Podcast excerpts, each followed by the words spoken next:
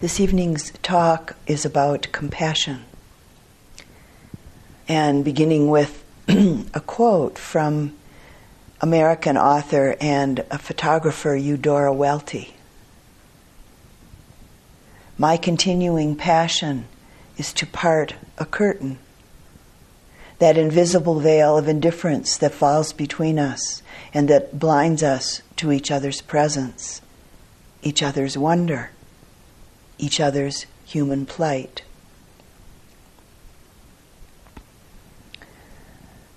There's an image in Tibetan Buddhism that re- uh, represents the awakened energy of unconditional, boundless compassion.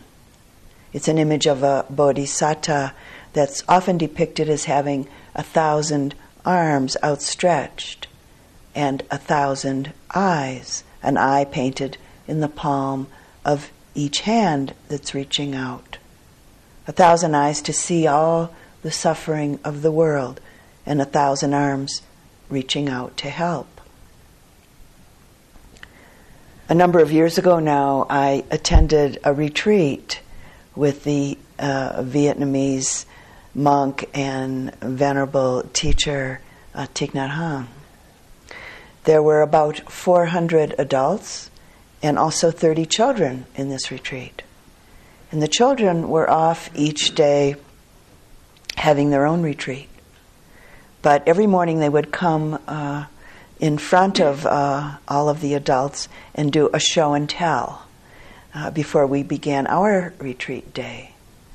And each morning they stood up in front of us and in various ways would share what they had been doing and learning uh, during the previous day. One morning, all 30 children came into the meditation hall and stood in a long line, silently facing the 400 adults. And then each child stretched out both their arms uh, with their hands wide open, facing us. The palm of each child's, child's hand had an eye painted on it. Then one uh, little boy walked up onto the platform where the Venerable Thich Nhat Hanh was sitting and painted an eye in the palm of one of Thay's hands. And this was their whole presentation that morning. No words, just that. And it was very touching and very inspiring and really beautiful. So compassion, karuna in Pali. What is it experientially? About 52 years ago, early one June morning, I heard the wake up stirrings of one of my newly born twin sons. And holding him that morning with a, a very sweet tenderness between us, as he lay open eyed and relaxed and contented in my arms. And my eyes looking very deeply into his face with a kind of wonderment and curiosity. And suddenly I felt my heart tremble and quiver. The, vib- the vibration uh, permeating my chest and my heart center, and then moving through my whole body a feeling of connection and intimacy with Him and with life as a force, so to say. Immediately interwoven with these moments was a deep sense that this tiny being in my arms would experience many difficult things in his life, difficult situations and many painful bodily and mental experiences within himself. A wave, uh, a breath, a wave of the breath of the suffering in life literally kind of quivered through me. In the midst of these moments of sweetness and beauty between us. And some tears came, but not the aching tears of the sadness that can uh, come with feelings of attachment. That morning, the tears were more like the juice of compassion. That sense that yes, this is how it is for all of us, and for him too. That morning's experience has returned many, many times in many ways as both a teaching and a practice for me within the enormous gratitude that living life immersed in the Dhamma brings. The Buddha described compassion as the trembling, the quivering of the heart in response to pain, in response to suffering, ours or that of another being. Compassion is the heartbeat of the Buddha's teaching. It's one of the two wings with which we learn to fly free the wing of wisdom, of deeply understanding the not self nature of things, and the wing of compassion,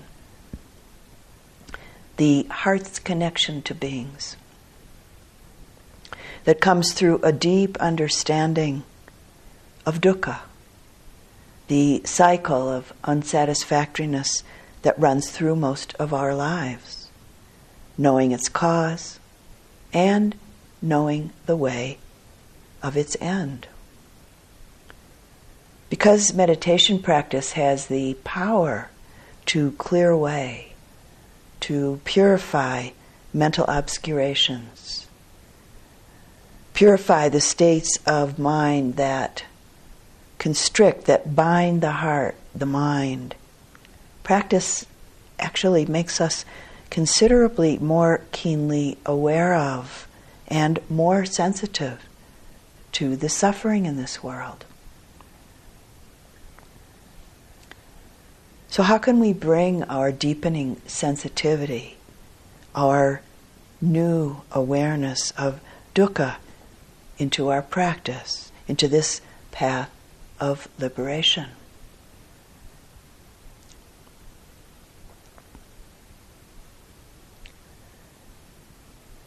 Our practice must be grounded in the non judgmental acceptance that the heart of metta offers us. And it also must be grounded in concentration, mindfulness, and investigation, meaning a clear, focused mindfulness and the discrimination of states of mind and body, connecting with what arises and seeing it clearly. A mind, a heart steeped in metta is what allows for the connection of mindfulness to take place in relationship to whatever arises. The blossoming of this important capacity along our way in this training is intimately involved with our growing capacity to compassionately meet and clearly see the difficult, to compassionately and wisely understand the suffering that shows up in this life. Compassion is a very tender, open state, and at the same time, a place within us of great strength tenderness, openness, and strength. The capacity to stay present in relationship to whatever is happening within our own body mind continuum and in relationship to what's going on around us and not feel overwhelmed by it. And so we gently practice maintaining our awareness of suffering when this shows up in the field of our experience. Most of us are strongly conditioned to sweep discomfort, sweep dis-ease under the rug, hide it away in the metaphoric closet or attic. or we hide ourself away by shutting off or going to sleep, distracting ourselves in various ways. Or possibly through ignoring or maybe trivializing suffering so that we don't see or feel the pain of others in the world, so that we don't see or feel our own pain, our own suffering. Our conditioned habits of avoidance and distraction are all based in fear. The fear that if we really recognize, connect with, and open to the pain, it will touch in too deeply and cause us more discomfort, anguish, or maybe unbearable pain. The aim of karuna, compassion, is to move towards turning our developing capacity for heartful, unconditional acceptance, metta, to gently turn the heart mind specifically towards suffering in relationship to ourselves or others. And then with understanding and with courage, open to and move towards the alleviation of suffering. Through the purification of the heart and mind that practice affords us, over time we learn to do this without getting overwhelmed by suffering, but rather to feel and know an unobstructed strength, courage, care, and understanding, which is what gives us the necessary and wholesome energy to act. In cultivating the heart of metta and karuna, along with the discipline of developing concentration, mindful awareness, and investigation, a whole realm of new choices, insights, and responses become available to us. We meet and accept what is, which is the essence of mindfulness, the essence of mindfulness based in metta. And then, in whatever ways might be appropriate, we're able to help without any aspect of aversion creating some degree of a barrier. True compassion, or boundless compassion, as it's often called, is when we have the capacity to open our heart to the suffering of all beings, ourself included. And in our mind, not make others or ourself more important than each other. Compassion is neither strained nor reactive. It flows from the heart with the capacity to transform the fear, the anger, the judgment, the resentment, disappointment, grief, or expectation that might be present in relationship to another or in relationship to our own bodily and mental experiences. With the development and blossoming of compassion, we're cultivating an immeasurable impartiality, which Chogyam Trungpa, the Tibetan uh, Buddhist teacher, described as a pure and fearless openness without territorial limitation.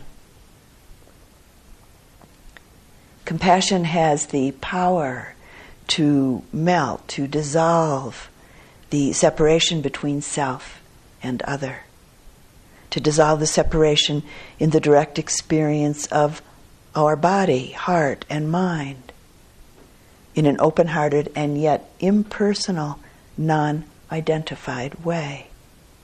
It's our clinging to the idea of self, our deeply habituated thought of a separate, solid, static self that perpetuates this painful separation, or as it's sometimes called, duality.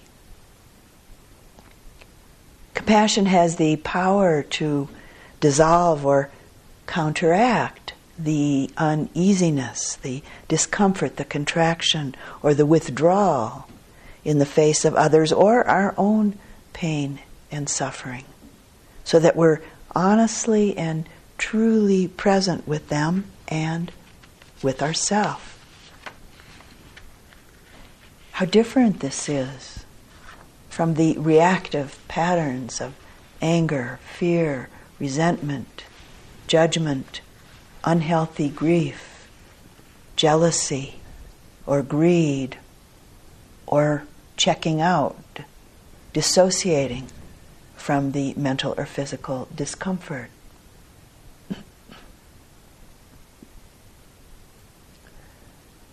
Most of us usually think of mental states, emotional states, as being positive or negative. As understanding deepens through our practice, we begin to know that the most important, helpful, and true way of seeing and knowing mental states is the difference between reaction and response. Reaction or reaction, breaking that word down, is always based on the past, on past conditioned patterns that are rooted in an agenda. Patterns and agendas that are always primarily associated with I, me, or mine. So consequently, they're not connected to and don't see, don't serve the whole reality of our present moment experience. Reaction always supports and recreates some aspect of our particular karmic predicament.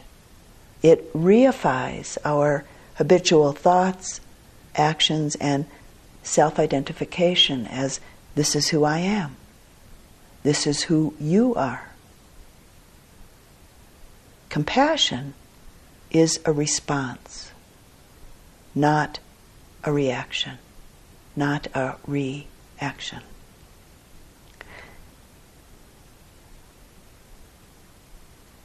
There's a story about Zen Master Ryokan, whose brother invited him to visit his house and speak to his delinquent son. Ryokan went, but he never said any words of admonishment to the boy during the whole visit.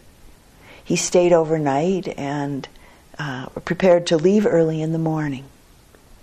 As his wayward nephew was sitting on the ground uh, helping Ryokan lace up his straw sandals, the boy felt a warm uh, drop of water touch his hand. And glancing up, he saw his uncle Ryokan looking down at him with his eyes full of tears. Ryokan returned home, and the nephew, soon after his visit, changed for the better.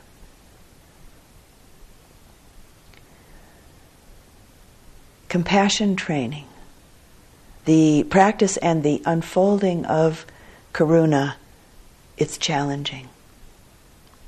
It's often difficult. It means that we take to heart the Buddha's words I teach one thing and one thing only suffering and the end of suffering. And as we all know by now, the Buddha wasn't about to go on after that and tell us the best way to suffer. We're very well practiced with this. Nor was he recommending suffering. He was, though, pointing out that unsatisfactoriness, confusion, anguish are all intrinsic to our human condition. Or more accurately, these states of mind are intrinsic until we wake up to the true nature of life. What he was doing was pointing out the truth of ex- existence, the existence of dukkha, and that looking directly, deeply, and honestly at the reality of dukkha in our lives is what leads us to take the necessary steps to free ourselves from it, which in turn leads to a transformation and relinquishment of the mental states that cause us so much anguish. Trying to control, trying to cling on to or push away or avoid events or any moments of this constantly changing life, with the nature of it all being uncontrollable, ungovernable, ungraspable, will inevitably bring suffering. It's our relationship to phenomena that brings the suffering that the Buddha speaks about being free from. I found it amazing and illuminating when I began to see that as I practiced, the particular objects that come into awareness, they don't really change very much. Basically, we keep attending to the same body mind objects. But how we see, how we know the particular objects, how we experience the particular objects. It's our relationship to them that changes. And so we find out something really kind of astonishing and fortunate, actually, about suffering itself. That it itself is a conditional, totally contingent aspect of life. It's not an absolute.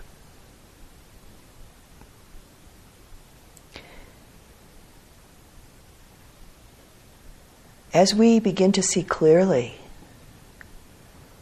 and continue climbing the mountain of metta and compassion and wisdom, letting the heavy rock of our unskillful, cherished habits and identities roll to the bottom. We're less and less often habitually, blindly caught and trapped in old patterns of a suffering relationship to life. The capacities of kindness, compassion, mindful awareness, concentration, and wisdom begin to take deeper and deeper root and grow. Our heart opens. We're really, truly beginning to awaken.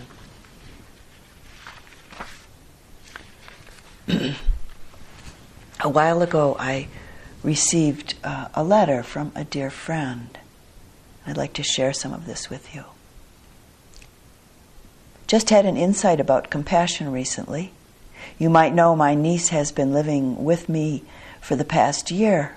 I've had lots of conflicting emotions about this resenting it, irritated, wanting her to leave, but somehow, but something holding me back from actually telling her that. I recently realized it's compassion. Compassion for a kind of young, wounded soul that I'm following through on. Compassion, I think, is bound up with integrity. I realize that if I let all my conflicting feelings and issues take over, I would be compromising my integrity, my understanding and belief about the importance of compassion. Sometimes acting with compassion is hard work because it requires us to let go of limiting behaviors. So I'm still feeling some of those feelings, but feel very clear about my course of action. Life can be so rich and challenging in all its connections to friends, parents, and children.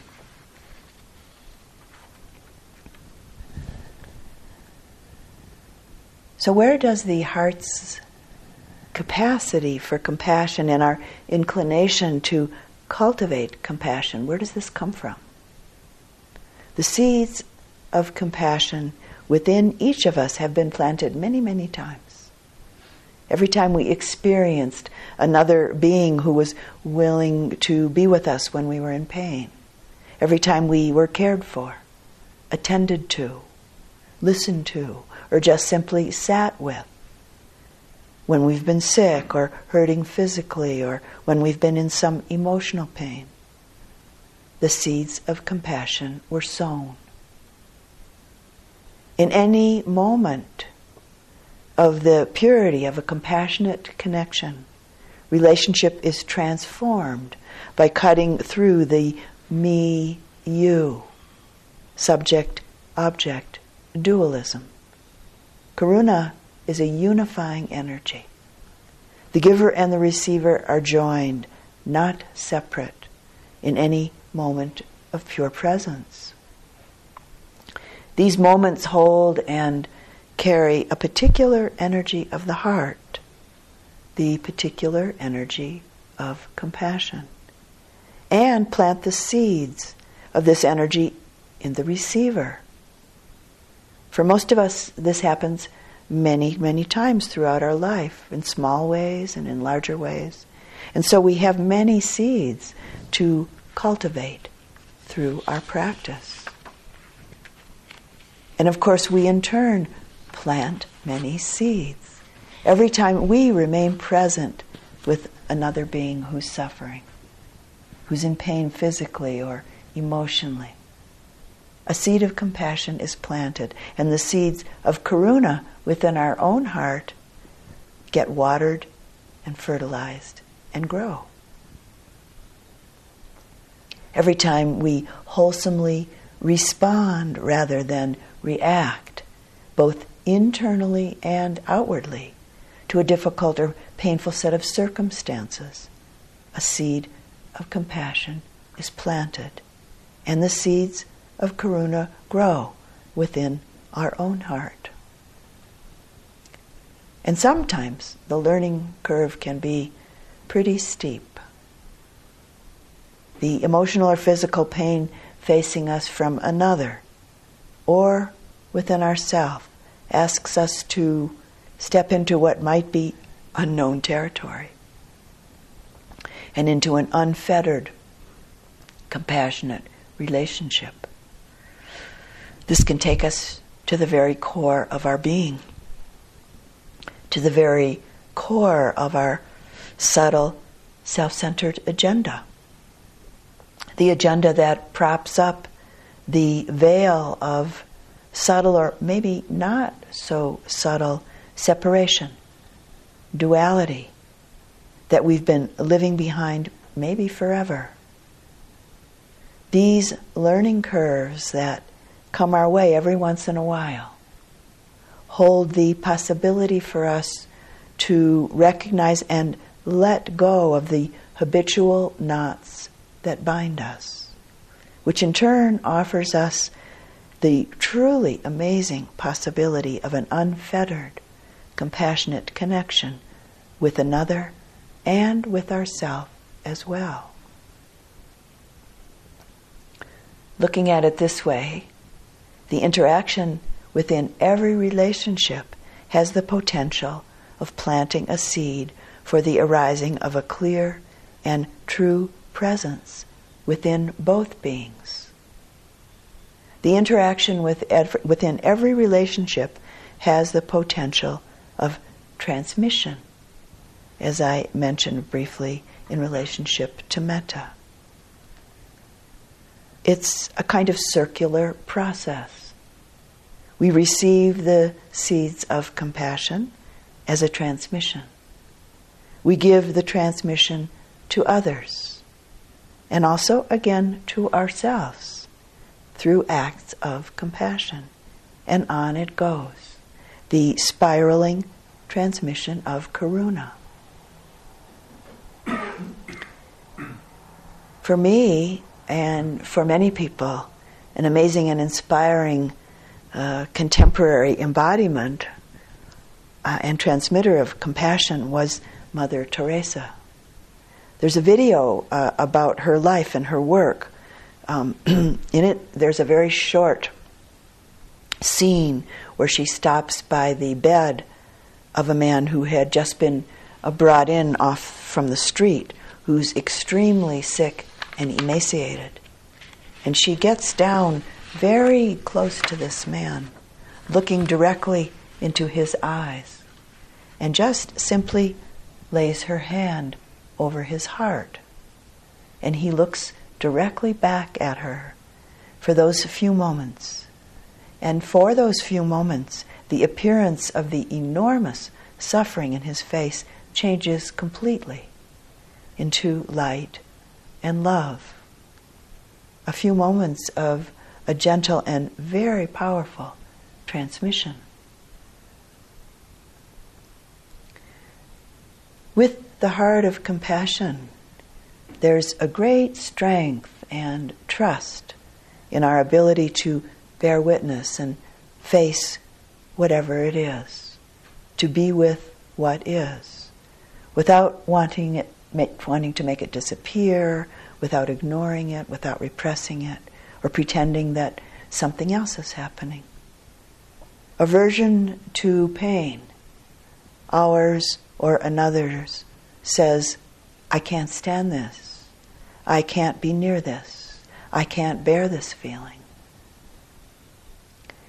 And it's so important when this comes up in the heart, when this comes up in the mind, to connect to the aversion itself. So important to connect to the aversion itself with mindful awareness that's based in the non judgmental connection and acceptance of metta.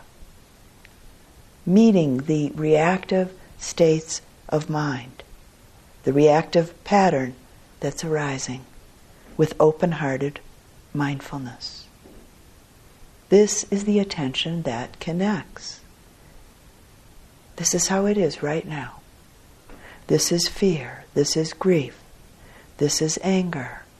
This is judgment. This is what's happening at this moment. And this is how it is. It's so very important to recognize our limits without self judgment, however they might show up in the process of the cultivation of compassion. Karuna is never developed through force. It's appropriate and natural to back off from painful experience at times in our practice, in our life as a whole. Kindness, gentleness with ourself is an important and very necessary aspect of our practice. This is metta and karuna itself. And in relationship to this, I'd like to share a piece from a book called An Interrupted Life, which is a diary written uh, between 1941 and 1943 by a woman named Etty Hillesum. Etty was a 27 year old uh, Dutch Jewish woman in the midst who, in the midst of the Second World War, lived in a large house with a group of people in Amsterdam. And then, in very bad health, lived in the Westerbork concentration camp. And then briefly lived in Auschwitz, where she was exterminated on November 30th, 1943. Amazingly, these years of great suffering throughout Europe were for Etty a time of enormous personal growth and, paradoxically enough, a time of personal liberation. In the midst of the scenario of extermination that was being played out all over Europe, we could say Etty wrote the counter scenario.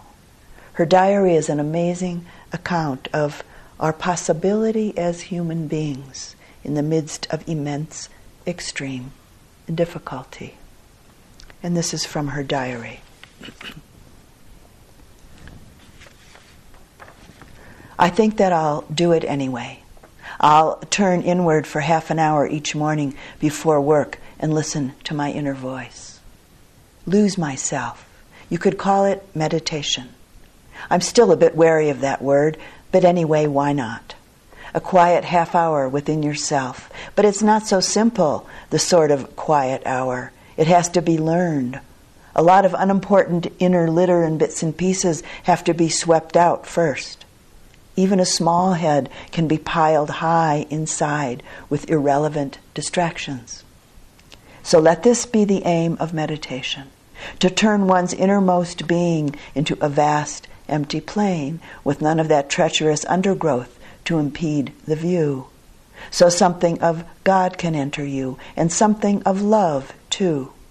Not the kind of love deluxe that you revel in deliciously for half an hour, taking pride in how sublime you feel, but the love you can apply to small, everyday things.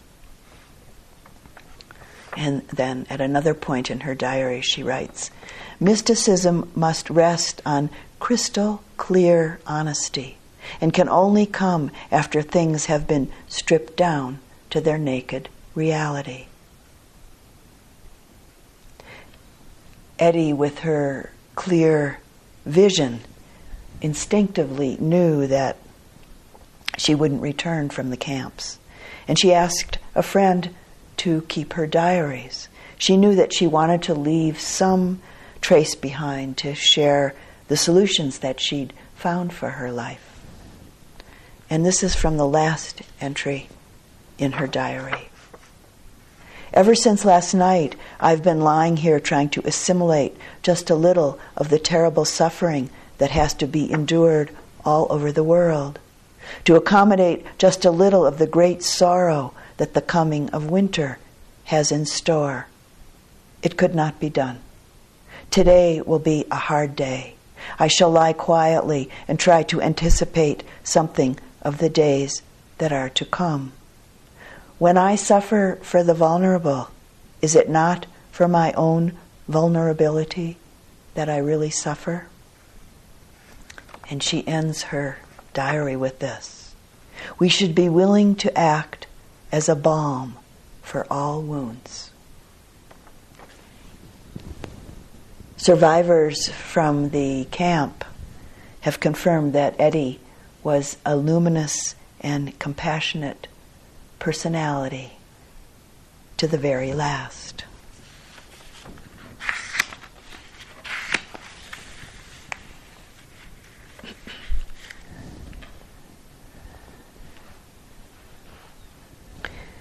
It's important to stay mindful in the moving away from and the coming close to.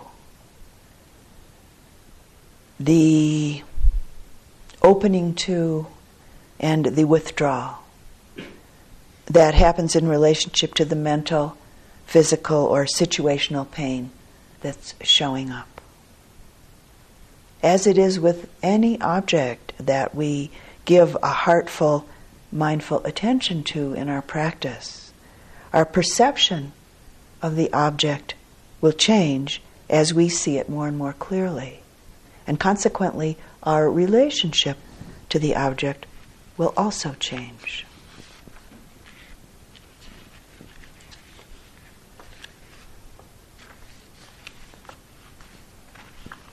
We need to learn to befriend ourselves, to come close to and see how it is, see how it really is. It might be a strong and intense energy, but it's not at all static or solid. Can we come so close with the great intimacy of our practice to see how it really is? Can we come so close, grounded in the heart, uh, the heart connection of acceptance with a growing compassion, and see the various colors of the rainbow of our experience truly in themselves, and begin to see through these colors, even the strongest of colors. If a very dear friend comes to us with their troubles, we usually give them our attention and care in some way. We don't usually tell them to just stop feeling what they're feeling or tell them to get away from us in the middle in the midst of their suffering. Our practice teaches us how to befriend ourselves, which quite naturally leads to the develop, development and blossoming of a connection with all beings. We come to really know that, in fact, the pain in our heart or in our back essentially isn't any different from the pain in the heart or the back of any being, anywhere in the world. For most of us, our, our hand quite naturally and quite spontaneously might reach out to soothe, say, the ache in our foot, or our back, or our heart. What is it that sometimes holds us back from spontaneously responding to the suffering of another in this same simple and natural way? Essentially, this is due to our deeply conditioned and almost visceral clinging to the idea of being a separate self. As long as we're immersed and blindly living in and out of this fixed idea, spontaneous concern for others will primarily be felt for those who fall into the range of who we think of as mine and there, in fact, may be some degree of indifference or maybe even a more overt aversion in relationship to the pain of those who are outside of this range of mind. As our heart opens and our understanding deepens, there's an easing of the constrictive feelings and thoughts based in self centeredness. As our heart opens and understanding grows, connection and empathy blossom. And our sense of being a closed cell dissolves. It's not that I or me vanishes into some kind of bottomless hole of nothingness. Instead, we discover that we're really, truly, and simply a cell that forms part of the, and to quote Stephen Batchelor, the interdependent, multicellular organism of existence itself. As wisdom blossoms and our way of being in and with conventional reality is transformed, we come to know experientially that I, the sense of I, only exists in relationship to you. I and me isn't eliminated. Me is transformed. There's only relationship. I, me, you, them, us, etc., have never and will never exist in isolation have never and will never exist in any solid, static, separate way.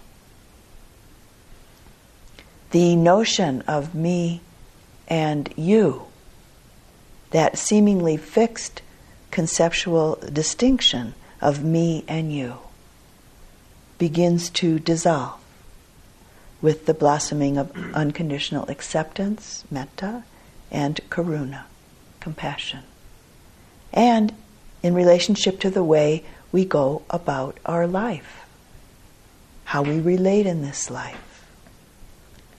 Spontaneous, empathetic response begins to emerge quite naturally more and more often. We begin to understand in ourselves, so to say, that the needs of I and me are no more important than those of you. This is really the birth of unconditional kindness and compassion. From the 8th century Buddhist monk Shantideva, some words. I should dispel the pain of others because it hurts like my own. And I should be good to them because they feel just as I do. When both they and I are the same in wanting joy and not desiring pain, what's so special about me? When I act for the sake of others, no amazement or conceit arises. Just like feeding myself, I hope for nothing in return.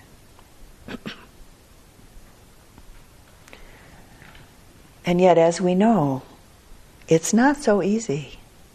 This relating to others and to ourself with the clarity of a pure, compassionate heart. As we have many old and seemingly new personal agendas. We have many, many deeply conditioned habitual patterns.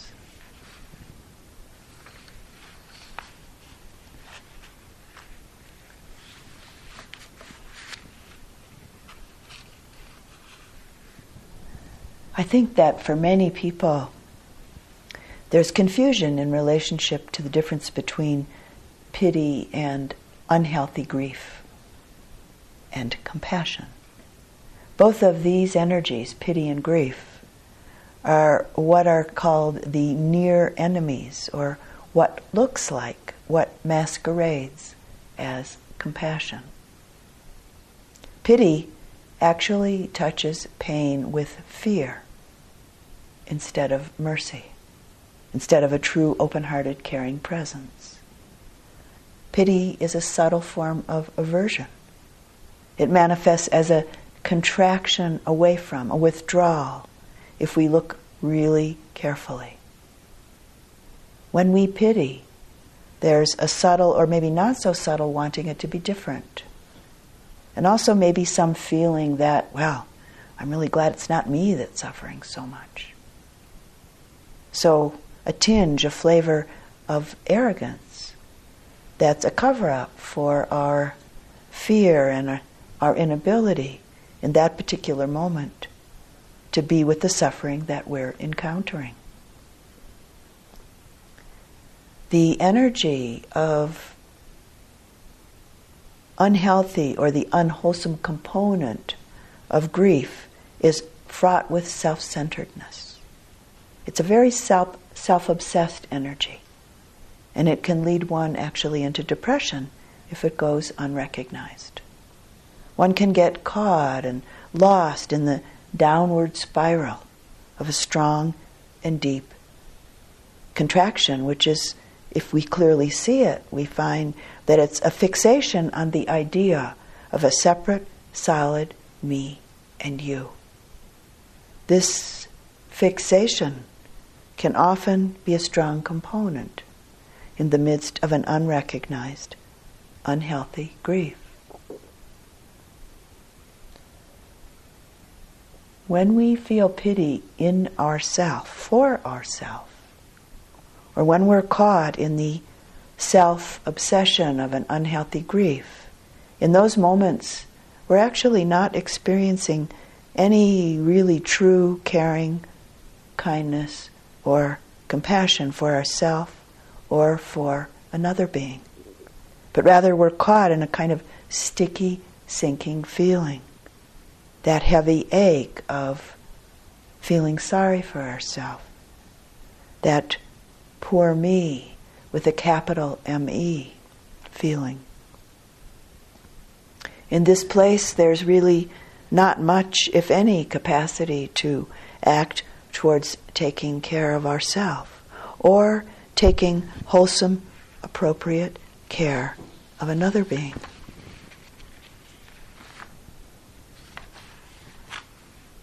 So, within the natural spaciousness of a non judgmental mind, with awareness rooted in metta, can we practice acknowledging and coming close to our, very close to our experiences of body and mind?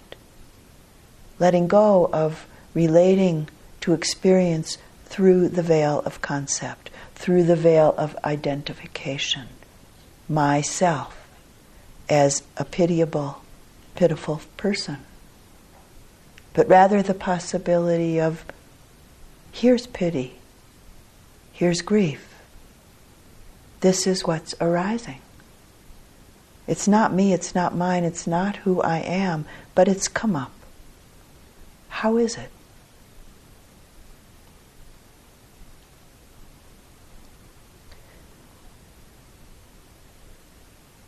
Metta, mindfulness, and compassion are necessary companions on this path to awakening. And in the seeming magic that can happen when they all work together.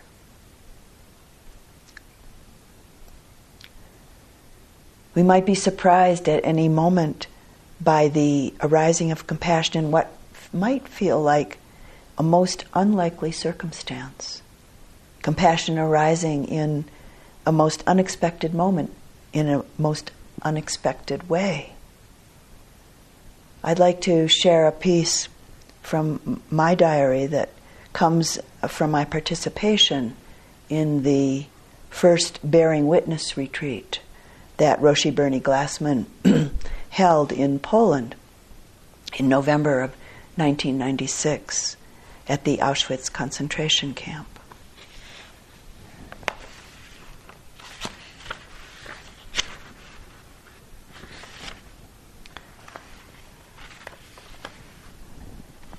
It's well into the second month of offering the Buddha Dhamma here in Poland.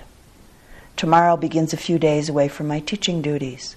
I'll take the train and go to the remains of the concentration camp at Auschwitz. It's American Thanksgiving. Bernie Glassman Roshi has organized the first Bearing Witness retreat. As we slowly walk through the camp on this first harsh gray November morning, I'm aware of two distinct qualities of energy that seem to permeate the atmosphere the land, the buildings, imbuing every aspect of Auschwitz that we come into contact with. The first of these is an enormous depth of sadness, an incredible heaviness and heartache that's palpable. It's everywhere, in and emanating from everything. It brings tears from the eyes of many of the 140 people attending this retreat. The stacked bunks and open sewer living spaces of the so called prisoners the shocking photos of children and displays of their shoes, clothes, and toys touch my heart to a depth almost too much to hold. The other quality of energy is amorphous, yet also palpable. It's in the atmosphere and at moments in my body and heart.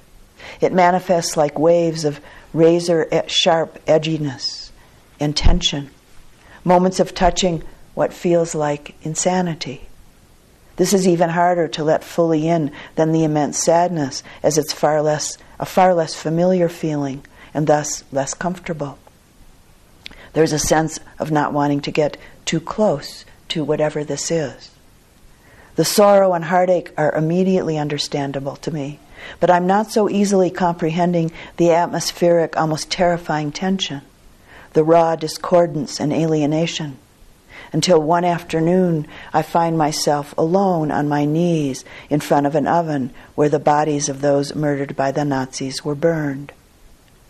Tears stream from my eyes, and Om Mani Padme Hum, the Tibetan mantra of compassion, the jewel in the heart of the lotus is the translation, spont- spontaneously repeats out loud from my heart for the Nazis. a deep intuitive understanding of utter insanity and the untenable suffering therein is fathomed. The depth of disconnection, separation from life, from oneself, the unmitigated alienation that one would have to be living in, living with, in order to murder one, let alone millions, is recognized. My heart cracks open with this recognition. In the midst of this unforeseen insight, my whole being is flooded with unconditional ca- compassion, not for the actions of the Nazis, but for the actors. Since that Thanksgiving retreat, I've been deeply aware that just as each of us has the capacity to help others from the heart of compassion, every one of us also knows at least moments of disconnection, separation from life, from ourself. And the unmitigated alienation and the utter insanity, untenable suffering therein.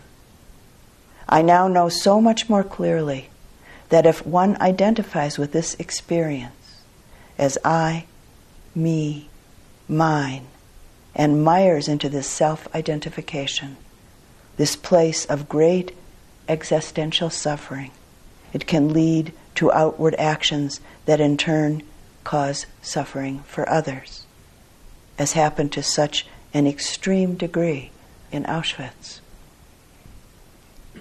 Since the days at Auschwitz, I'm feeling enormous gratitude that somehow all of the opportunities and blessings have been in place for me to connect with these teachings and practices, which are the best medicine for all wounds.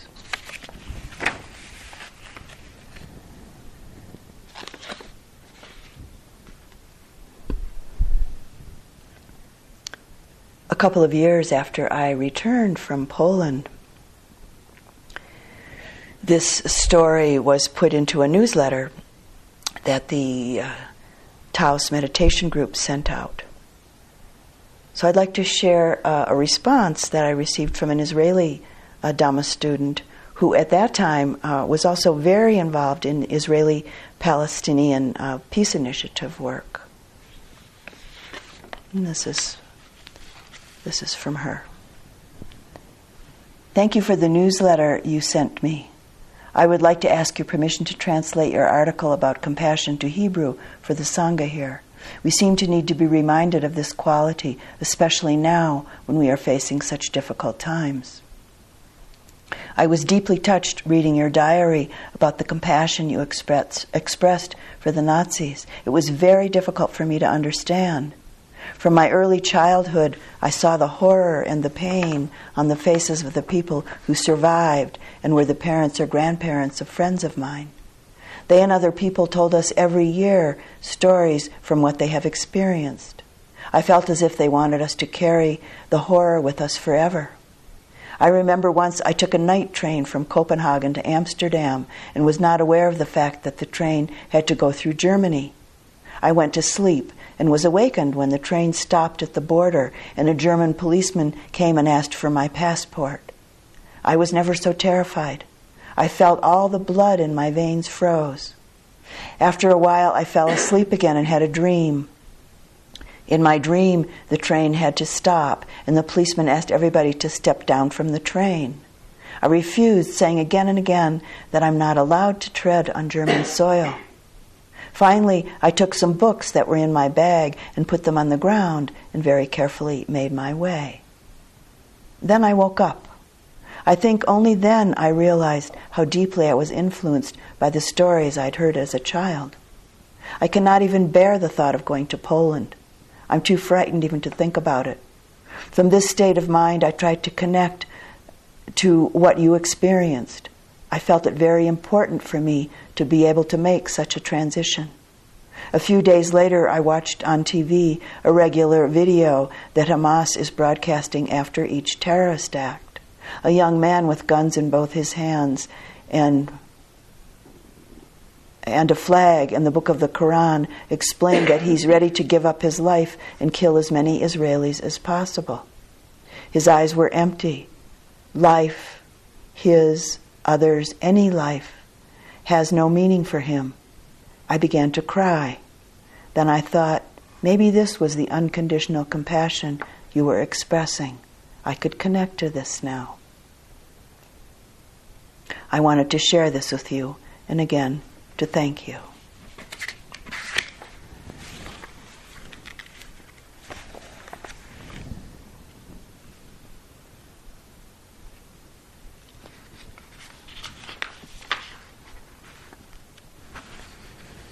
And some words from Vimala Thakar.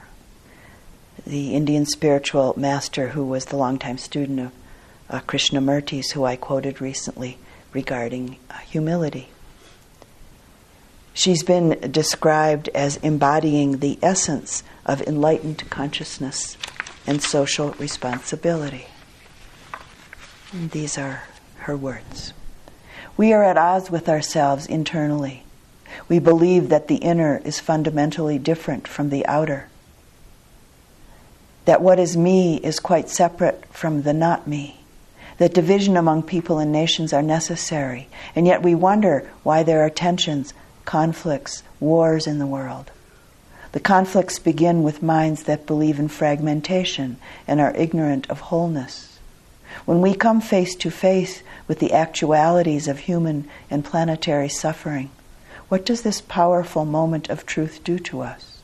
Do we retreat in the comforts, into the comforts of theories and defense mechanisms, or are we awakened at the core of our being?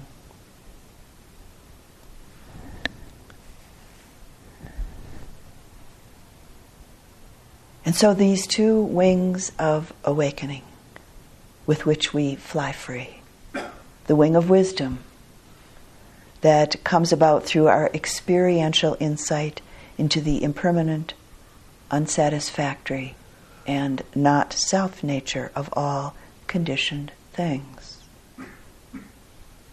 The other wing being unconditional compassion, our heartfelt connection to beings, and our way of being in this world that ensues from this. In reflecting on the lineage, lineage of these amazing teachings that we've inherited down through the centuries from our teachers and their teachers and their teachers' teachers, all the way back to the Buddha, this heartfelt wisdom lineage of the extended Dhamma family. If it wasn't for the wing of the Buddha's great compassion, we wouldn't have these teachings available to us today. I always find it really interesting, uh, helpful, and inspiring to read the Buddha's words about himself. He's speaking about his own humanness, which he even spoke about in relationship to his process of awakening. In one of his discourses from the Majjhima Nikaya, we find him with a small group of bhikkhus, monks, sharing with them what his thoughts were soon after his awakening. And this is, these are his words. This Dhamma that I have attained is profound, hard to see and hard to understand, peaceful and sublime, unattainable by mere reasoning, subtle to be experienced by the wise. But this generation delights in worldliness, takes delight in worldliness, rejoices in worldliness. It's hard for such a generation to see this truth. If I were to teach the Dhamma, others would not understand me and that would be, would be wearying and troublesome for me. Enough with teaching the Dhamma that even I found hard to reach, for it will never be perceived by those who live in lust and hate. Those dyed in lust, wrapped in darkness, will never discern this abstruse Dhamma, which goes against the worldly stream, subtle, deep, and difficult to see. And then the Buddha goes on to say, considering thus my mind inclined to inaction rather than to teaching the Dhamma. And then he tells his monks that soon after this, a certain Brahman came to him and pleaded. This is the Brahman speaking. The world will be lost, the world will perish, since the mind of the Tathagata, the enlightened one, accomplished and fully enlightened, inclines to inaction rather than to teaching the Dhamma. Venerable Sir, let the Blessed One teach the Dhamma. Let the Sublime One teach the Dhamma. There are beings with little dust in their eyes who are wasting through not hearing the Dhamma. There will be those who will understand the Dhamma. And then the Buddha goes on talking with his monks. Then I listened to the Brahman's pleading, and out of compassion for beings, I surveyed the world with the eye of a Buddha.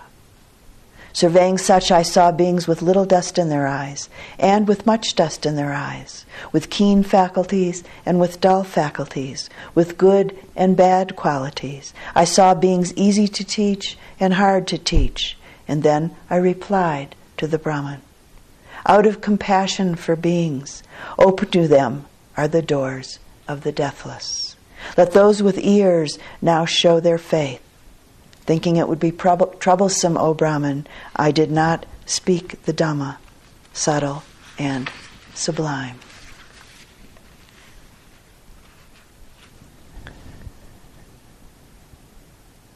So, this wing of unconditional compassion, profound and subtle, and itself obviously not so easy to reach in its fullness and purity.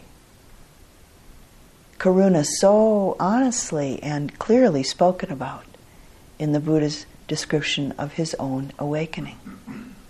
It's the wing that connects the absolute understanding of not self to the relative nature of our humanness. One way to look at this that I think might be helpful in understanding it is this to know not self means to know directly and clearly that life is only in the immediate presence of just what is being experienced.